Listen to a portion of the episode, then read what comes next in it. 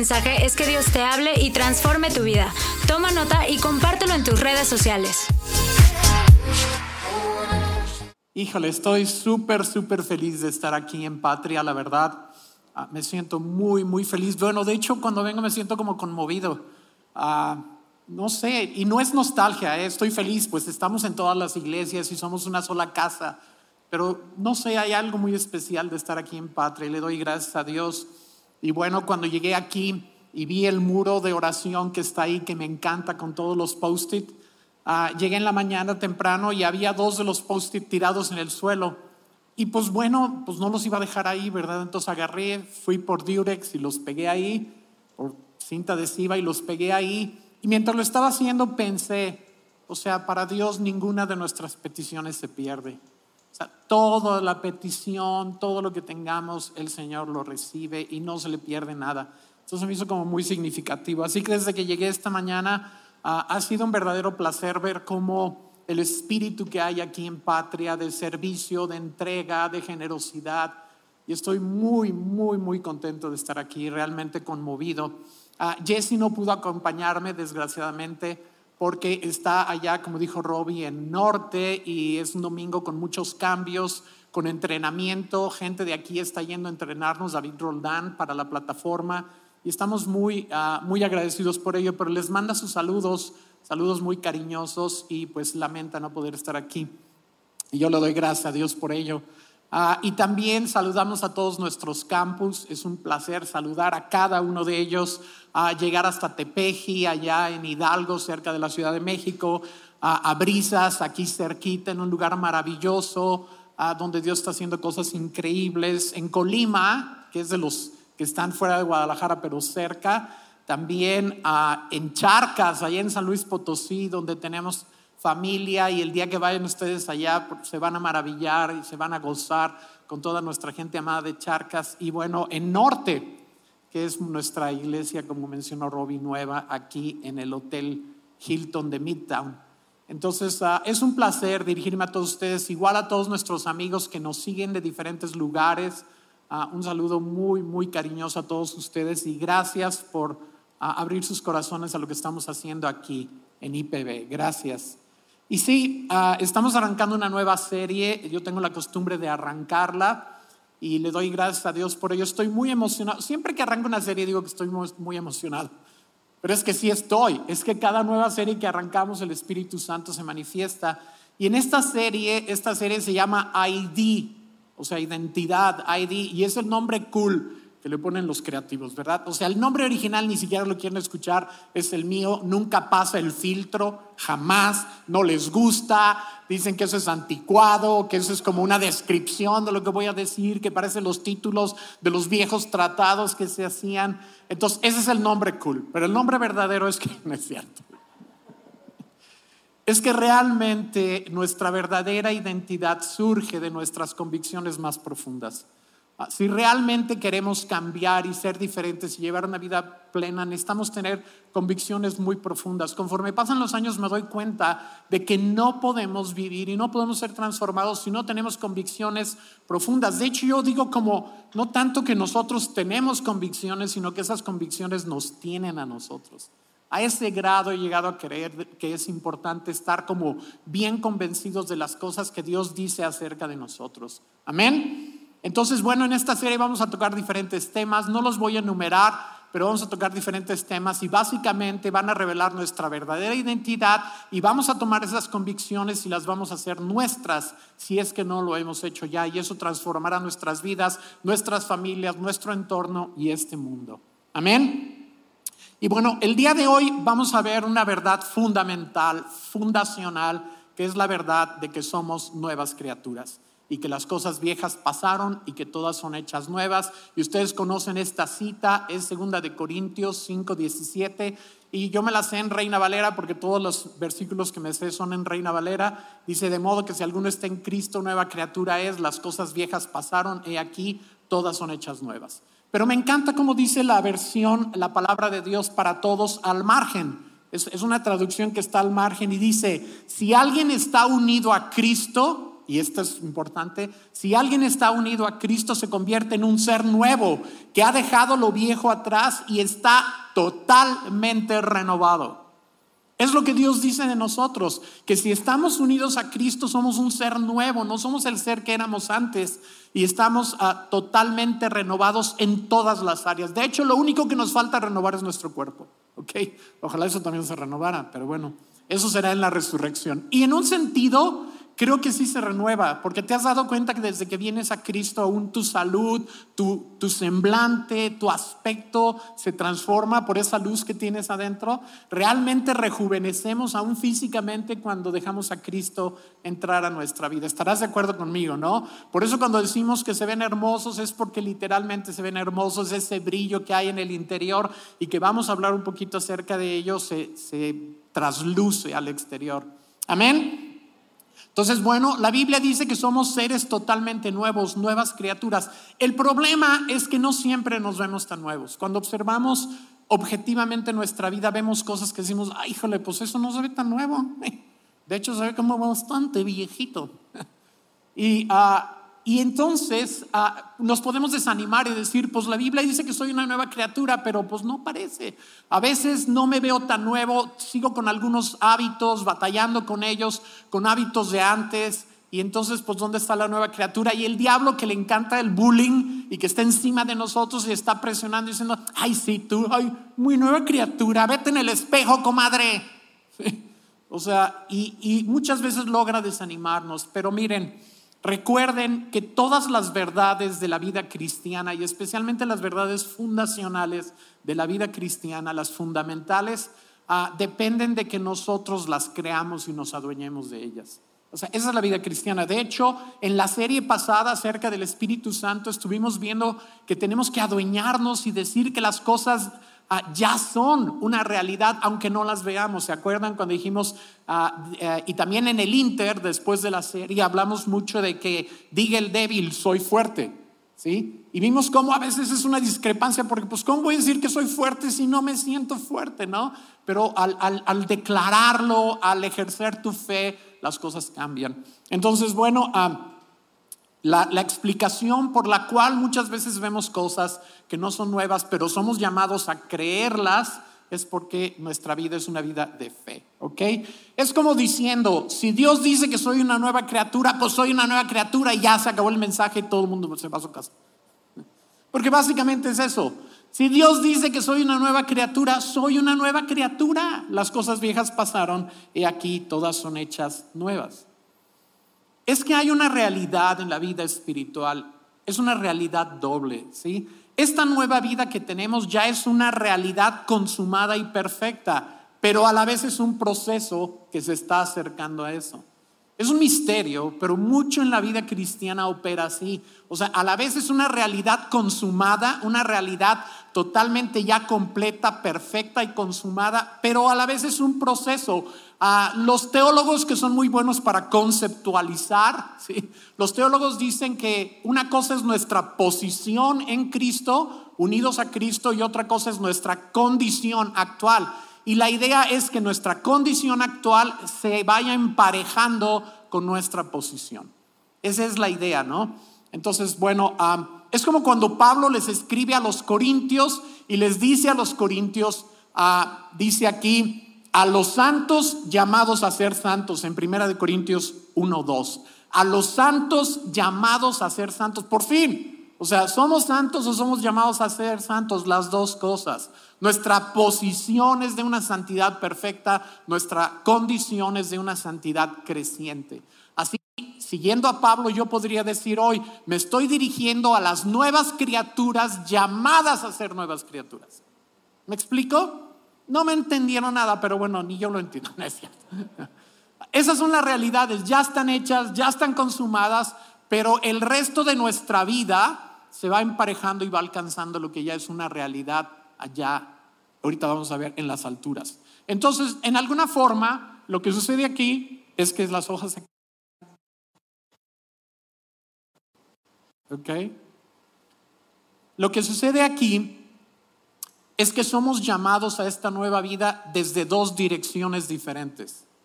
Somos llamados a esta nueva vida desde arriba hacia abajo, del cielo a la tierra. Y somos llamados a una vida nueva desde adentro hacia afuera. Ahorita voy a explicar un poquito. Número uno, somos llamados a una vida nueva desde arriba en el cielo hacia abajo en la tierra porque ya estamos unidos a Cristo, de tal manera que cuando Cristo murió y resucitó, nosotros resucitamos con Él. Es un misterio. Pero la verdad es que fuimos injertados en Cristo. En el momento en que cada uno de nosotros recibió a Cristo en su corazón y lo aceptó y le entregó su vida, fuimos injertados en Él, fuimos unidos a Él, de tal manera que el tiempo ya ni siquiera es un problema. Jesús, aunque murió hace dos mil años, nosotros morimos con Él y resucitamos con Él y estamos escondidos en Él e injertados en Él. Es un gran misterio, pero es una gran realidad. Amén. Entonces, ah, es al grado, a este grado, escuchen, Dice Efesios 2.6, dice, ah, hablando, dice Pablo, pues nos levantó de los muertos junto con Cristo y nos sentó con Él en los lugares celestiales, porque estamos unidos a Cristo Jesús. O sea, ya estamos sentados con Cristo en los lugares celestiales. ¿Pueden creerlo? Es increíble, como estamos unidos a Él en espíritu, Jesucristo está a la derecha del Padre y nosotros ya estamos ahí sentados con Él en el cielo. Esa es nuestra posición perfecta. Estamos sentados en el cielo y nuestra vida terrenal se va asemejando y se va emparejando hacia allá. Somos llamados desde el cielo a creer que ya estamos incluso sentados con Cristo a la derecha del Padre. Es una realidad consumada. Dense cuenta de lo ciertísima y segura que es nuestra salvación. ¿Se dan cuenta? Entonces somos llamados desde el cielo a creerlo y nosotros respondemos desde la tierra volteando hacia el cielo y diciendo, amén. Lo creo, ya estoy sentado con Cristo en el cielo, esto es ciertísimo y lo único que está pasando es que al creerlo mi vida se va asemejando a esa vida celestial perfecta que está en Él. Por eso dice la escritura en Colosenses 3, del 1 al 4, dice, ya que han sido resucitados, tiempo pasado, a una vida nueva con Cristo, pongan la mira en las verdades del cielo, ¿sí? Donde Cristo está sentado en el lugar de honor a la derecha de Dios. ¿Y quién más está sentado en el lugar de honor a la derecha de Dios? Tú y yo. Tú y yo estamos sentados ahí en, el, en, los lugares celestiales. Entonces dice, pongan la mira en las cosas de arriba, ya no midan las cosas por lo que sucede aquí abajo. Pongan la mira allá y esto de muchas maneras, adopten los valores de allá, las cosas eternas, como por ejemplo cuando dijo Jesucristo, no se hagan tesoros en la tierra porque eso se los come la polilla y, el, y la herrumbre, pero háganse tesoros en el cielo. Ese es un ejemplo de una de tantas cosas que podemos ver desde la perspectiva del cielo. ¿Me explico? Entonces respondemos y decimos, ok, pongo la mira en las cosas y al poner la mira en las cosas del cielo, mi vida terrenal se va transformando, mis actos se van conformando a esta realidad eterna. Y continúa en Colosenses 3, el versículo 2, piensen en las cosas del cielo, no en las de la tierra, pues ustedes han muerto a esta vida y su verdadera vida está escondida con Cristo en Dios. Su verdadera vida, esta vida es casi ilusoria, su verdadera vida está escondida con Cristo en Dios.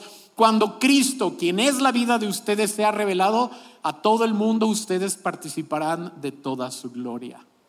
O sea, un día Jesucristo va a venir y se va a revelar nosotros junto con Él y el mundo entero va a saber la clase de criaturas maravillosas que Cristo en las que Cristo nos ha convertido. Amén. Estas verdades son fundamentales y necesitamos creerlas aun si no entendemos cómo sucede esto.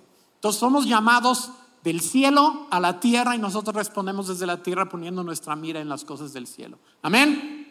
Número dos, no solamente estamos unidos a Cristo y estamos injertados en Él, Él está injertado en nosotros.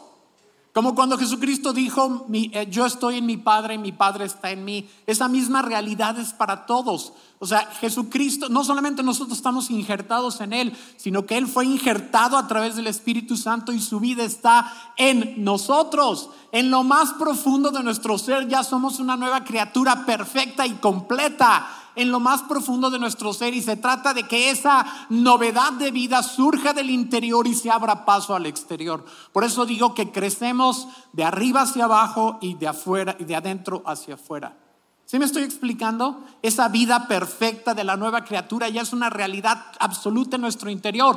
Por dentro somos una nueva criatura totalmente nueva y todo en nosotros es nuevo por el Espíritu Santo que está en nosotros. Él vino a hacer su residencia en nuestro espíritu. Él resucitó nuestro espíritu y lo convirtió en un templo santo y Él ah, lo hizo su hogar. Y nuestro corazón no es un hotel al cual el Espíritu Santo viene, se registra y luego se va. Nuestro corazón es su residencia permanente. Él se vino con todo el mobiliario y hasta la mascota. La paloma ahí está. Ok. Ahí está en su percha, en nuestro corazón. Él lo redecoró y cambió las instalaciones, puso su alfombra, sus muebles, sus cuadros favoritos, sus libros, todo en nuestro interior. Y no somos nada más como una salita ahí acogedora, somos un templo glorioso y maravilloso. El apóstol Pablo les decía a los corintios, ¿no se dan cuenta de que su cuerpo es templo del Espíritu Santo, quien vive en ustedes y les fue dado por Dios? Ustedes no se pertenecen a sí mismos son un templo. Por dentro, la verdad es que somos más grandes por dentro que por fuera. Dios vive en nuestro interior y Dios no vive en posilgas. No somos una posilga en la cual Dios vive. A veces por nuestra baja autoestima nos sentimos así, pero no es cierto. En el interior somos un templo increíble. Somos un lugar hermoso, perfecto, donde el Espíritu Santo vive en nuestro interior a sus anchas y ese tesoro que dice Pablo que tenemos en vasijas de barro está surgiendo y se va haciendo y se va abriendo paso al exterior. Y esta es una realidad que necesitamos creer. Ya somos nuevas criaturas en el interior, perfectas, completas, no nos falta nada. Cada parte de nuestro ser es una nueva criatura en lo interior. Eso lo hace Dios, pero nuestra chamba es empatar lo exterior con lo interior. Nuestra chamba es abrirle paso a lo interior para que surja. Nosotros le abrimos paso hacia el, exterior cuando alimentamos y nutrimos la actividad del Espíritu Santo y resistimos la actividad de nuestra carne. ¿sí? Esa es nuestra chamba, alimentar la actividad del Espíritu Santo que está dentro de nosotros, hacernos cada vez más conscientes de que somos templos del Espíritu Santo. He hablado mucho de esto en el blog, me he explayado ahí y he dedicado muchos días a explayar de cómo el Espíritu Santo, yo ya le llamo el inquilino. Ahí en el blog les he platicado que a veces estoy viendo la televisión y siento como que el inquilino ya se encerró en su cuarto. Entonces digo, algo no le gustó. O sea, ya fue y se encerró en su cuarto. Entonces volteo y digo, pues sí, estoy viendo una tontera. ¿sí? O sea, se, está, se siente incómodo porque estoy viendo demasiada violencia en la película, descabezadero, ya sabes, ¿no? Y como que el Espíritu Santo dice, con permiso, Gabriel, voy a mi recámara, ¿eh? Ahí te espero. ¿Me avisas cuando acabe la película divertida que estás viendo? Sí. Y entonces ahora vivo con una conciencia de que mi inquilino, y así le llamo el inquilino, ya se incomodó. En cambio, y no soy religioso, ustedes saben, ¿no? todavía una película de balazos estuvo muy buena, el, guion era muy positivo, ah, tenía algo muy, y hasta sentí que él estaba emocionado, como diciendo, mira, ese cuate se parece a Cristo, con todo el sacrificio que está haciendo por este otro, ¿no? Sí, entonces yo digo, órale, hasta ya está comentando, o me estoy volviendo loco, una de dos. Entonces, probablemente me estoy volviendo loco, pero ah, esta conciencia de alimentar la actividad del Espíritu Santo va haciendo que lo interior se vaya abriendo paso al exterior y entonces esta vieja vasija de barro se va como agrietando y entonces salen estos rayos de nueva vida y la gente puede ver a Cristo que se abre paso y nos hacemos como translúcidos. ¿Sí me explico? Entonces, por eso es del interior hacia afuera y abrimos, le abrimos paso al Espíritu Santo cuando alimentamos las actividades que a Él le agradan y todo lo que a Él le gusta, dejamos de entristecerlo y lo seguimos y seguimos su dirección. Y entonces estamos alimentando eso. Y también cuando negamos la carne y ah, no la alimentamos y digamos que se muera. Amén. Ahora, en todo esto, algo que me anima muchísimo, me súper anima, me, es como una causa de gozo increíble, es una promesa muy conocida, tan conocida que es clásica y que está en Filipenses 1.6 y que estoy seguro que quizás todos ustedes conocen, ¿no? ¿Cómo podemos estar seguros de que quizás, bueno, eso fue una contradicción, estoy seguro de que la conocen? Dice Filipenses 1.6 en NTV, dice, y estoy seguro de que Dios quien comenzó la buena obra en ustedes la continuará hasta que quede completamente terminada el día que Cristo vuelva. Entonces, dice, Él lo va a hacer. Claro, con nuestra cooperación, nosotros hacemos nuestra parte y vamos empatando la vieja ah, vamos haciendo un lado la vieja criatura y vamos viviendo como una nueva criatura. Cada vez que vemos indicios de la vieja criatura, decidimos seguir creyendo. Soy una nueva criatura, o sea, no me des nuevo, no me deshago de ser una criatura nueva. Estoy viendo cosas todavía de mi carne que están batallando contra esa novedad de vida, pero no me desanimo. Y si me desanimo, pues luego me levanto, ¿no? Y entonces digo, sí, a pesar de lo que veo, decido creer que soy una nueva criatura. Decido creerle a Dios, decido no desanimarme y volver a levantarme, arrepentirme si tengo que arrepentirme de algo, ponerme a cuentas con, con Dios y disfrutar de su gracia su gracia maravillosa, que es lo más increíble que existe. También esta mañana, ah, llegando aquí y viéndolos a ustedes, ah, pues digo, conozco sus vidas, de la mayoría de ustedes, muchos de ustedes ya no los ubico también, pero los conozco y veo que son una obra maestra de la gracia de Dios. O sea, veo la gracia de Dios en sus vidas y eso me fascina, me encanta. Veo y digo, mira nada más, o sea, cómo Dios ha levantado a este chico, a esta chica, a este hombre, a esta mujer, cómo Dios ha hecho cosas increíbles, cómo pasó por todo este tiempo, tal vez de rebelión o de, de estar desubicados, y los veo como obras de arte de la gracia de Dios. Y la verdad, la gracia de Dios, que es el siguiente tema, que no lo voy a predicar yo y me siento así como, me encantaría, pero bueno, tenemos como dijo Robbie un montón de predicadores y predicadoras que han gustado de la gracia de Dios. ¿sí? O sea, somos receptores eh, increíbles de la gracia de Dios. Dios ha tenido gracia con nosotros, nos ha transformado y bueno, con esa gracia nosotros extendemos gracia a los demás y nos extendemos gracia a nosotros mismos. Me estoy adelantando a la próxima semana porque no lo puedo resistir. Pero bueno, al ver sus vidas, veo la gracia de Dios manifestarse y veo gente que en un momento dado pensó, es que no, yo nunca la voy a hacer, yo no, como una nueva criatura, yo no, yo no la voy a hacer. Y yo digo, ¿cómo no? Y entonces después pasa el tiempo y los veo y digo, wow, y tú pensabas que no lo ibas a hacer y ve nada más, te has convertido en un hombre increíble, en una mujer increíble que ama al Señor, no perfectos porque no lo somos, pero, pero te has convertido en alguien que glorifica a Dios, que se ve la mano de Dios en tu vida y eso es fantástico porque eres una nueva criatura.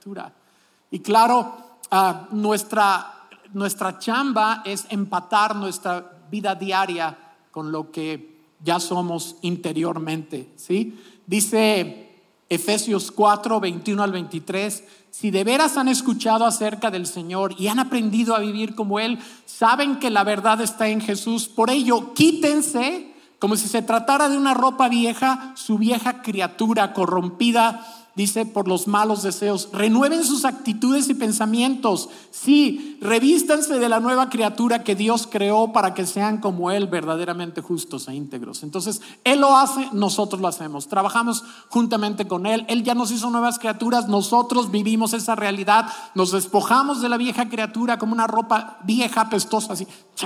¿Sí? La aventamos este, a donde está la ropa sucia y adoptamos el nuevo ropaje de la nueva criatura y por fe vivimos y, en cosas prácticas. Si nosotros continuáramos leyendo ahí Efesios 4, 21 al 23 ah, y pueden hacerlo en casa. Ah, si nosotros seguimos leyendo, Pablo da cosas muy prácticas, como por ejemplo, dejen de mentirse unos a otros, si se enojan, no guarden su enojo largamente, ni tampoco se dejen dominar totalmente por el enojo. Ah, si estaban haciendo tranzas, ya no las hagan. Si robaban, ya no roben. Al contrario, ah, generen de más para que puedan compartir con los que no tienen. Si hablaban malas palabras, ahora hablen cosas que edifican. Y de esta manera muy práctica vamos adoptando el ropaje de la nueva criatura que somos y empezamos a actuar de tal manera que nuestra condición se empareja con nuestra posición. ¿Me explico? Entonces tengan mucho ánimo, no se dejen ah, tirarse y abrumarse por el diablo. Si en un momento dado están batallando, confíen en lo que Dios ha hecho. Él dijo que, lo acabamos de leer, dice que el que comenzó la buena obra en nosotros, la dice, la continuará hasta que quede completamente terminada. El, Señor ya invirtió demasiado en nosotros, vino a hacer su morada en nosotros, nos injertó en Cristo, vive en nuestro interior, cambió todo nuestro ser por dentro. Con tanta inversión, ¿ustedes creen que nos va a abandonar y nos va a dejar a medias? Por supuesto que no. El mandato que tiene el Espíritu Santo en nuestro corazón es Dios le dijo, agárralo y conviértelo y transfórmalo y pase lo que pase, tú anímalo y tú eres su ayudador ayudador y tú eres su consejero y tú eres su entrenador y, y tú anímalo y ayúdalo y, y que no se deje caer y tu misión es llevarlo a la perfección.